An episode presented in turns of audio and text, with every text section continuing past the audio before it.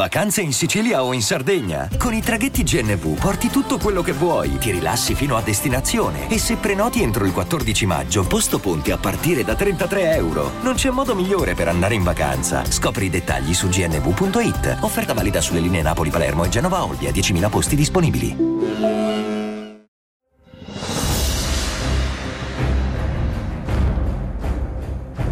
World of Warcraft è un gioco che ha segnato almeno un paio di generazioni per coloro nati dalla metà degli anni 80 in avanti.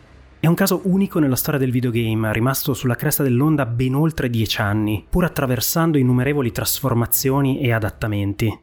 Proprio come Tomb Raider, un altro gioco del quale abbiamo parlato in storia di videogame, ha trasceso la sua natura di videogioco ed è diventato un fenomeno di costume, culturale. È stato citato in innumerevoli opere di terze parti e ha rappresentato il primo vero mondo virtuale del quale si è parlato a fondo negli ultimi anni in diversi ambiti. Ma nonostante questo inarrestabile successo, Blizzard con World of Warcraft non ha inventato il gioco di ruolo di massa online.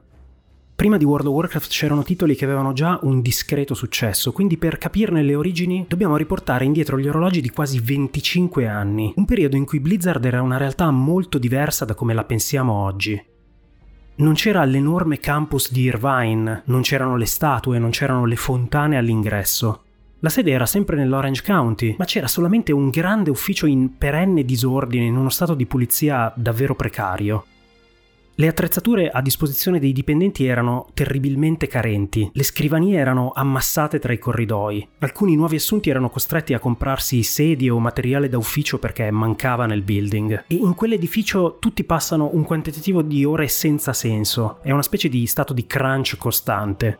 E non finisce qui perché in quegli anni gli stipendi tra l'altro non sono adeguati e c'è una certa difficoltà nell'assumere nuovi talenti. È quello che potremmo definire uno sviluppo punk, disordinato eppure meravigliosamente creativo. Ebbene, inquadrare questo scenario così diverso da quello odierno è importante perché ci permetterà nel corso di questa storia di videogame di capire alcune cose che spiegheremo più avanti. Le mie storie di videogame ti piacciono? Da oggi puoi sostenermi grazie al profilo che ho aperto su Kofi Puoi trovarlo al link nella descrizione del podcast nel profilo Instagram oppure digitando ko-fi.com slash storie di videogame e effettuare una donazione ricorrente o una tantum. Anche un solo euro al mese può fare per me un'enorme differenza, permettermi di fare ricerche sempre più approfondite e migliorare la parte tecnica.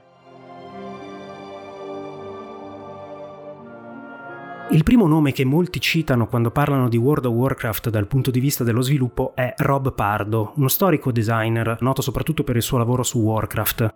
Ma in realtà c'è un altro nome che occorre citare ed è quello di Allen Adam. Paradossalmente è un nome meno famoso, ma la sua storia è fondamentale, perché proprio lui è uno dei tre fondatori di Blizzard. Allen Adam è quello che ha letteralmente convinto gli altri due fondatori, Mike Morhaime e Frank Pierce, a tentare la via dello sviluppo di videogame quando ancora frequentavano l'università. Per quanto la sua figura sia stata molto meno in vista rispetto a quelle di altri, Allen Adam rappresenta a tutti gli effetti la genesi di Blizzard. Ebbene, ci troviamo alla fine degli anni 90, un periodo impegnatissimo per lo sviluppatore. Seppure in quel disordine che abbiamo descritto, la compagnia sta crescendo in dimensioni e sembra davvero non sbagliare un colpo. Le sue serie principali sono tutte e tre dei grandi successi, Warcraft, Diablo e Starcraft. Dicevamo un periodo impegnato perché si sta anche effettuando per la prima volta un salto alle tre dimensioni. Warcraft 3, i cui lavori sono già avviati proprio sotto la guida di Pardo, sarà il primo gioco della compagnia a passare al 3D. Ecco, con i lavori su Warcraft 3 che procedono tutto sommato in maniera abbastanza spedita, proprio quel grande caos creativo di cui parlavamo prima dà un effetto imprevisto, ossia si inizia in Blizzard a parlare di qualcosa di completamente innovativo.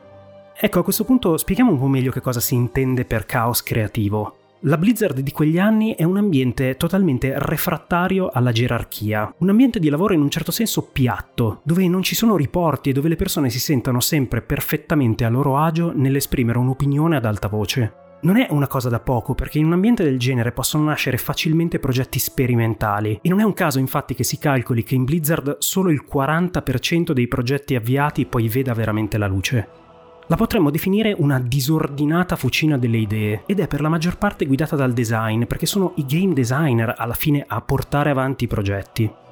Ebbene, come dicevamo, Blizzard non ha di certo inventato il multigiocatore di massa online. Anzi, proprio tra i dipendenti di Blizzard ci sono alcuni giocatori accaniti di MMO, soprattutto di Ultima Online, Lineage, EverQuest. Eppure non bisogna dimenticarsi che in quegli anni il gioco di ruolo online era ancora un genere di nicchia con un numero complessivo di giocatori nel mondo molto basso e non è un caso infatti che di lì a poco quando World of Warcraft verrà annunciato farà sollevare più di un sopracciglio perché si tratta di qualcosa di inaspettato, una compagnia che sta avendo grandissimi successi con gli altri suoi prodotti che cerca di addentrarsi in un genere considerato per pochi.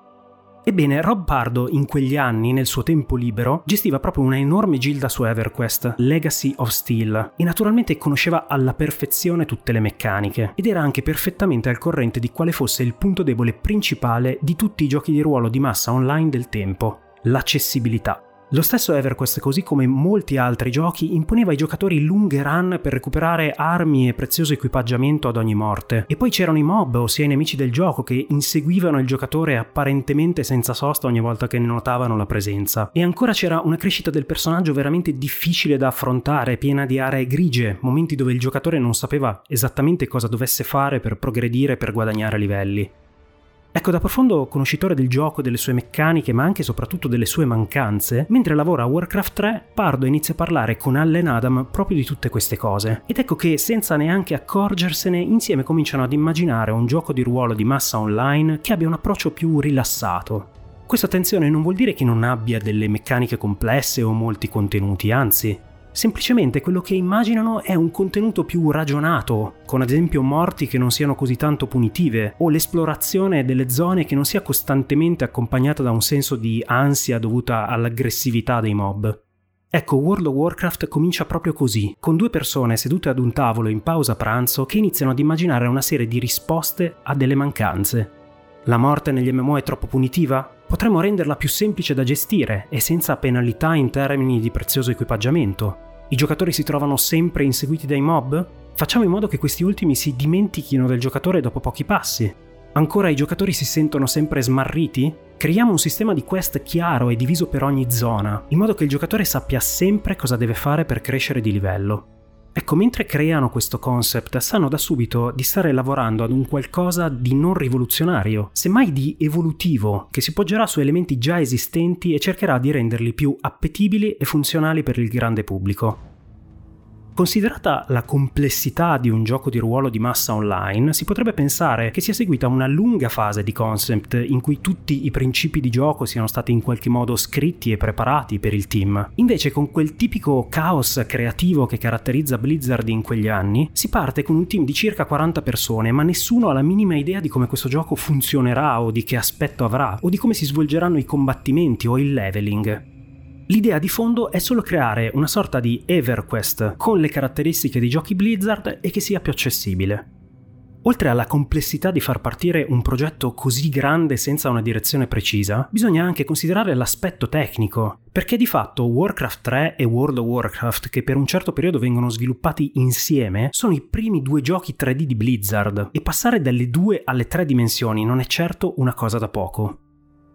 La testimonianza di quanto sia stato caotico e imprevedibile lo sviluppo di World of Warcraft ci arriva soprattutto dai racconti di John Statz, di fatto il primo level designer del team, assunto quando le cose erano proprio appena cominciate. Ebbene, durante tutto il lungo corso dello sviluppo John ha tenuto dei diari che poi ha trasformato in un libro. Si chiama The World of Warcraft Diary ed è una lettura che se conoscete bene l'inglese consiglio assolutamente. Uno degli esempi di questo sviluppo totalmente caotico è il fatto che i lavori partono e vanno avanti per un certo periodo di tempo sull'engine di Warcraft 3, che ormai era quasi pronto perché lo sviluppo del gioco stava già andando avanti. Eppure è una scelta completamente sbagliata, quasi folle per ammissione dello stesso Stats, al punto che dopo diversi mesi, dopo aver sprecato in un certo senso tanto lavoro, si rendono conto che non è possibile procedere e che devono creare un engine dedicato. Questo vuol dire rifare tra l'altro un gran numero di asset già prodotti con 3D Studio Max, quindi un'altra perdita di tempo.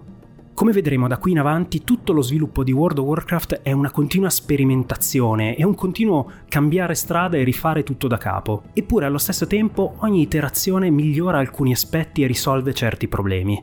Ad esempio, all'inizio dello sviluppo immaginano un sistema di quest che è molto denso quando i giocatori sono di basso livello, ma poi tende un po' ad abbandonarli nella seconda fase, dove si immaginavano una sorta di gameplay più libero, più esplorativo, più dedicato al grinding, ossia all'uccidere ripetutamente i nemici del gioco per salire di livello. Eppure bastano pochi mesi e bastano i primi playtest sperimentali per rendersi conto che appena le quest finiscono i giocatori si sentono frustrati e non sanno più che fare, con il rischio conseguente che abbandonino il gioco.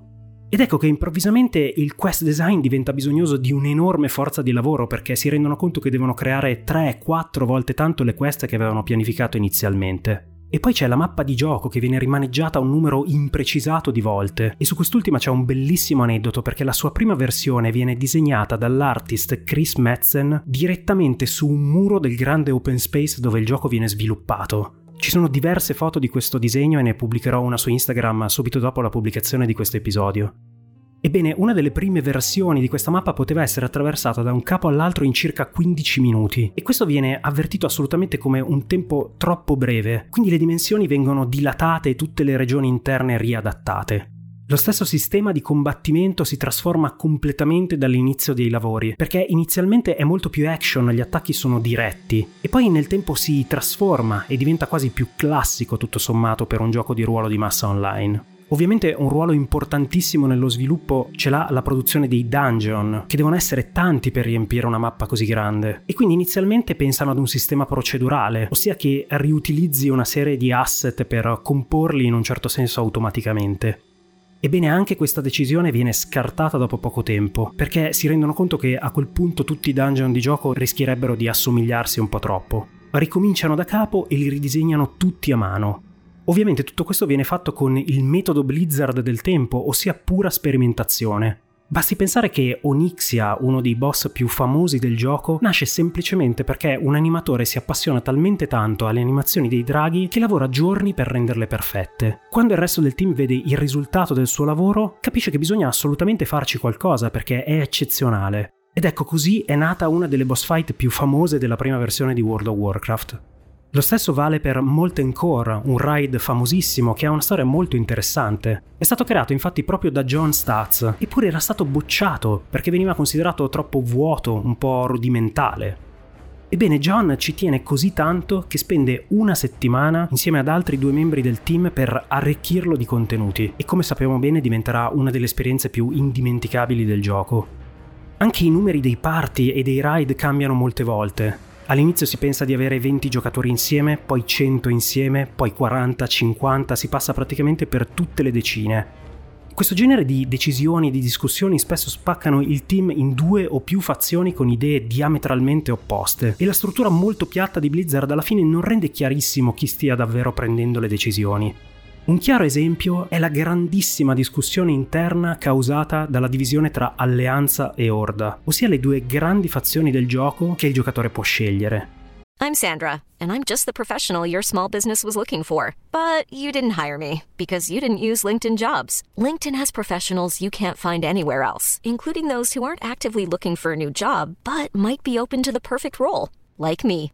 In a given month, over 70% of LinkedIn users don't visit other leading job sites. So if you're not looking on LinkedIn, you'll miss out on great candidates like Sandra. Start hiring professionals like a professional. Post your free job on linkedin.com/people today.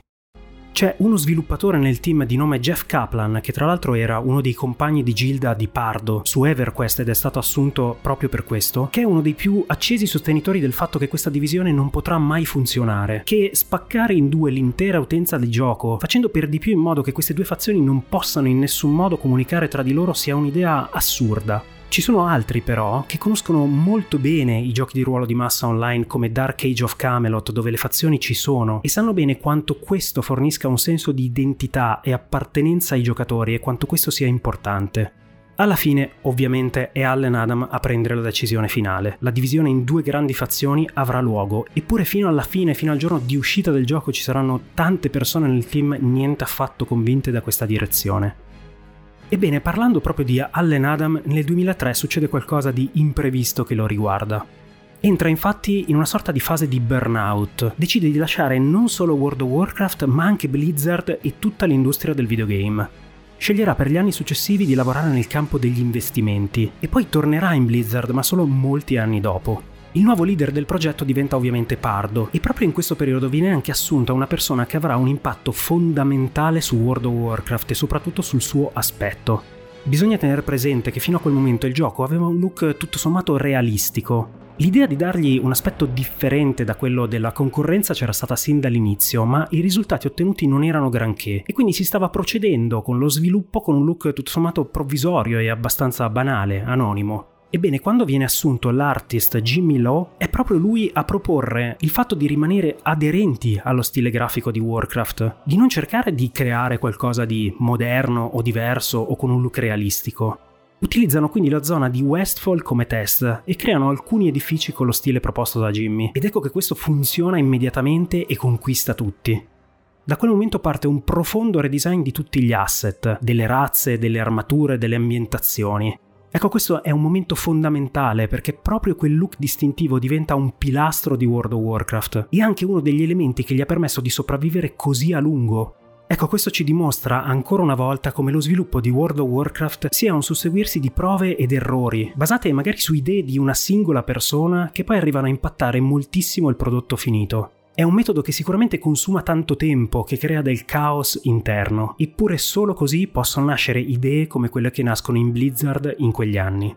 Ecco, la stessa zona di Westfall che viene utilizzata per testare il nuovo look del gioco, viene utilizzata anche per provare e raffinare gli scontri contro i boss dei raid. E proprio qui nascono alcune delle meccaniche cooperative più memorabili della storia del videogame. Quella sensazione unica di trovarsi insieme ad altre 40 persone a collaborare per un unico obiettivo. Ecco, uno dei segreti di World of Warcraft è l'aver trovato un bilanciamento eccezionale tra complessità e funzionalità. L'approccio caotico di Blizzard però ha anche dei lati negativi. A inizio 2004 Tom Chilton entra in Blizzard come senior game designer e ha un bel curriculum perché arriva da Origin Systems e ha lavorato negli ultimi anni su Ultima Online. Ebbene, a questo punto siamo a circa 12 mesi dal lancio e lo stesso Tom si rende conto che del gioco c'è pochissimo. Il level cap raggiungibile è il 15, le razze sono totalmente incomplete, delle zone di alto livello ci sono soltanto gli artwork. Di lì a poco dovrà partire un redesign completo del combat system. Non c'è il player vs player, non c'è la posta di gioco, non c'è la casa d'aste. Insomma, in altre parole, dopo anni di sperimentazione e di idee geniali, gli ultimi 12 mesi sono di lavoro forsennato per mettere insieme tutto. Eppure sono anche incredibili soddisfazioni, perché proprio in questi momenti Blizzard è in grado di mettere da parte il caos e di iniziare a mettere insieme tutte le idee che ci sono state negli anni precedenti. Questo naturalmente ha il costo di orari di lavoro completamente fuori di testa. Ebbene, arrivare all'uscita per World of Warcraft significa anche fare qualche sacrificio, perché a prescindere dagli orari di lavoro il tempo non basta. Se avete giocato alla primissima versione sapete benissimo che il PvP era molto rudimentale. Durante lo sviluppo più volte pensano anche a una versione console e arrivano persino a fare qualche esperimento, ma senza grandi successi. I controlli del gioco non sono adattabili ad un gamepad e quindi l'idea viene completamente abbandonata. Ebbene, arriviamo al lancio 23 novembre 2004, un lancio inizialmente limitato solo al Nord America. In poche ore si formano delle code incredibili per entrare in gioco. I server letteralmente esplodono di persone che cercano di fare login. I post sui forum sono centinaia di persone che si lamentano, che minacciano azioni legali. In Blizzard la situazione è folle perché corrono per mettere online nuovi server e ogni volta che un nuovo server viene messo online si riempie praticamente all'istante. Certo, da una parte questo testimonia un enorme successo e dovrebbe essere un momento di gioia, ma dall'interno il tutto è vissuto anche con grandissima ansia, perché la paura è quella di non riuscire mai a mettere in piedi un'infrastruttura che regga il volume di giocatori. Ebbene, come sappiamo, la cosa richiederà del tempo e soprattutto delle risorse economiche, però alla fine Blizzard ce la farà a stabilizzare World of Warcraft e improvvisamente tutti gli altri giochi online dell'epoca ricevono un colpo durissimo. Basti pensare che Star Wars Galaxies, il suo diretto competitor, perde più di un terzo dell'utenza proprio all'uscita di World of Warcraft. Ecco, già in questa primissima fase, proprio nei mesi successivi al lancio, cominciano a succedere una serie di cose destinate a amplificare enormemente la fama del gioco, a farlo diventare quasi una leggenda. È il caso ad esempio del Rush al livello 60 e il primo giocatore che riesce a conquistarlo sul server Storm River il 3 dicembre 2004. È un giocatore di razza troll di nome Xenif. Ci mette poco meno di due settimane ad arrivare al level cap e di lui nei forum si parlerà per lungo tempo. E poi il 13 dicembre, solo 10 giorni dopo, c'è la prima sconfitta di Onyxia. I giocatori a questo punto sono già milioni, il numero di server cresce a dismisura. Con YouTube che sta muovendo i suoi primi passi in quegli anni, si genera anche uno dei primi video virali con protagonista World of Warcraft, che mostra una Gilda i Pulse for Life prepararsi ad affrontare un raid. Ebbene, un giocatore di nome Leroy Jenkins ad un certo punto urla il proprio nome e si lancia contro i nemici, causando ovviamente una tragedia. Uh, Alright, thumbs up. Ready, guys? Let's do this. Leroy Jenkins! Oh my god, he just ran in. Ebbene, verrà fuori poco dopo che il video in realtà era stato programmato, era stato fatto apposta, ma questo non ferma la sua fama. Si calcola ad oggi che quel video abbia più di 100 milioni di views complessivamente. Gli aneddoti da qui in avanti si sprecano. A settembre 2005 viene introdotto un nuovo raid, Zulgurub, Ebbene, il boss finale di questo raid è in grado di infettare i giocatori con una sorta di malattia, una malattia trasmissibile ad altri giocatori, che provoca danni nel tempo. Ecco, all'inizio in maniera casuale la cosa si sparge fuori dal raid e poi alcuni giocatori iniziano a diffondere questa malattia virtuale volutamente nelle grandi città del gioco. In breve interi server vengono infettati e i giocatori muoiono a ripetizione senza sapere che cosa fare. La situazione dura circa un mese e richiede il reset completo di diversi server. Ebbene, da questo avvenimento sono stati generati dei modelli che sono stati utilizzati per studiare la diffusione delle malattie contagiose nella realtà. Quanto questi modelli siano stati utili nella storia non possiamo saperlo, ma tutti questi avvenimenti diventano letteralmente leggende ed elevano costantemente lo status di World of Warcraft. A ottobre 2005 nasce il BlizzCon, un'intera conferenza organizzata da Blizzard e dedicata non solo a World of Warcraft, ma è adesso che si deve l'idea di fare una conferenza. È anche una novità in quegli anni, quella che uno sviluppatore organizzi un evento indipendente sui suoi giochi. Oggi è sicuramente più normale. E il bello del BlizzCon è che è una celebrazione non solo del gioco, ma anche e soprattutto della community che c'è dietro. Arriviamo così al 16 gennaio 2006, quando esce la prima espansione di World of Warcraft, nota come Burning Crusade. A questo punto i giocatori iscritti hanno passato gli 8 milioni e comincia ad esserci anche una certa competizione nell'ambito dei giochi di ruolo di massa online. C'è Warhammer, c'è Age of Conan di Funcom, c'è Lord of the Rings Online di Turbin. Eppure niente sembra fermare il successo di World of Warcraft.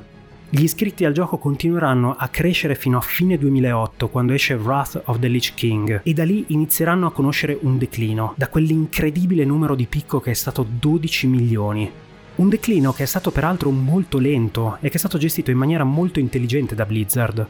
Basti pensare che solo qualche anno fa è arrivato World of Warcraft Classic che riavvia in un certo senso l'esperienza e ora sta riproponendo le vecchie espansioni. E in ogni caso i lavori sulla versione principale di World of Warcraft sono ancora in corso, perché Shadowlands, l'ultima espansione, è uscita nel 2019 e ne è stata annunciata una prossima di nome Dragonflight, ancora senza data d'uscita. Ad oggi si stima che ancora circa 5 milioni di persone siano attualmente iscritti paganti di World of Warcraft. Per un gioco di 18 anni fa è un risultato sensazionale.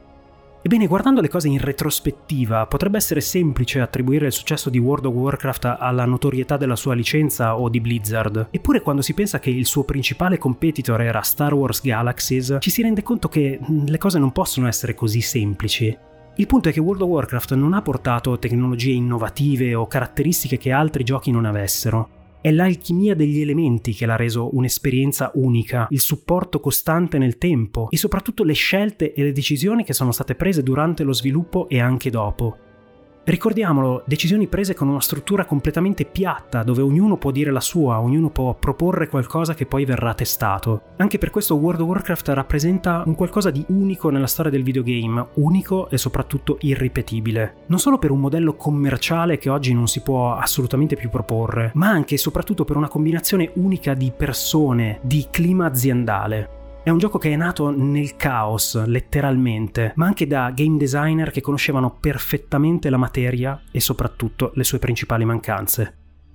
Vi ringrazio per l'ascolto e vi invito a votare e seguire il podcast se quello che faccio vi sta piacendo. Ringrazio i miei nuovi supporter su Kofi, dove potete supportare il podcast con una donazione cliccando sul link in descrizione. Rosario, Briefcade, Emilio, Sandro, Francesco. Grazie infinite per il supporto. Se volete darmi consigli su videogame o saghe che vorreste vedere trattate in futuro, potete trovarmi su Instagram come Storie di Videogame, oppure mandarmi un'email all'indirizzo storiedivideogamepodcast.gmail.com.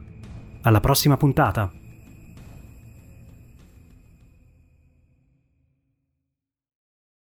Vacanze in Sicilia o in Sardegna. Con i traghetti GNV viaggi in relax, porti tutto quello che vuoi e ottieni super vantaggi. Col nuovo programma Fedeltà MyGNV accumuli punti viaggiando, ricevi un cashback del 20% e tanti sconti a bordo. Non c'è modo più conveniente per andare in vacanza. Scopri i dettagli su gnv.it.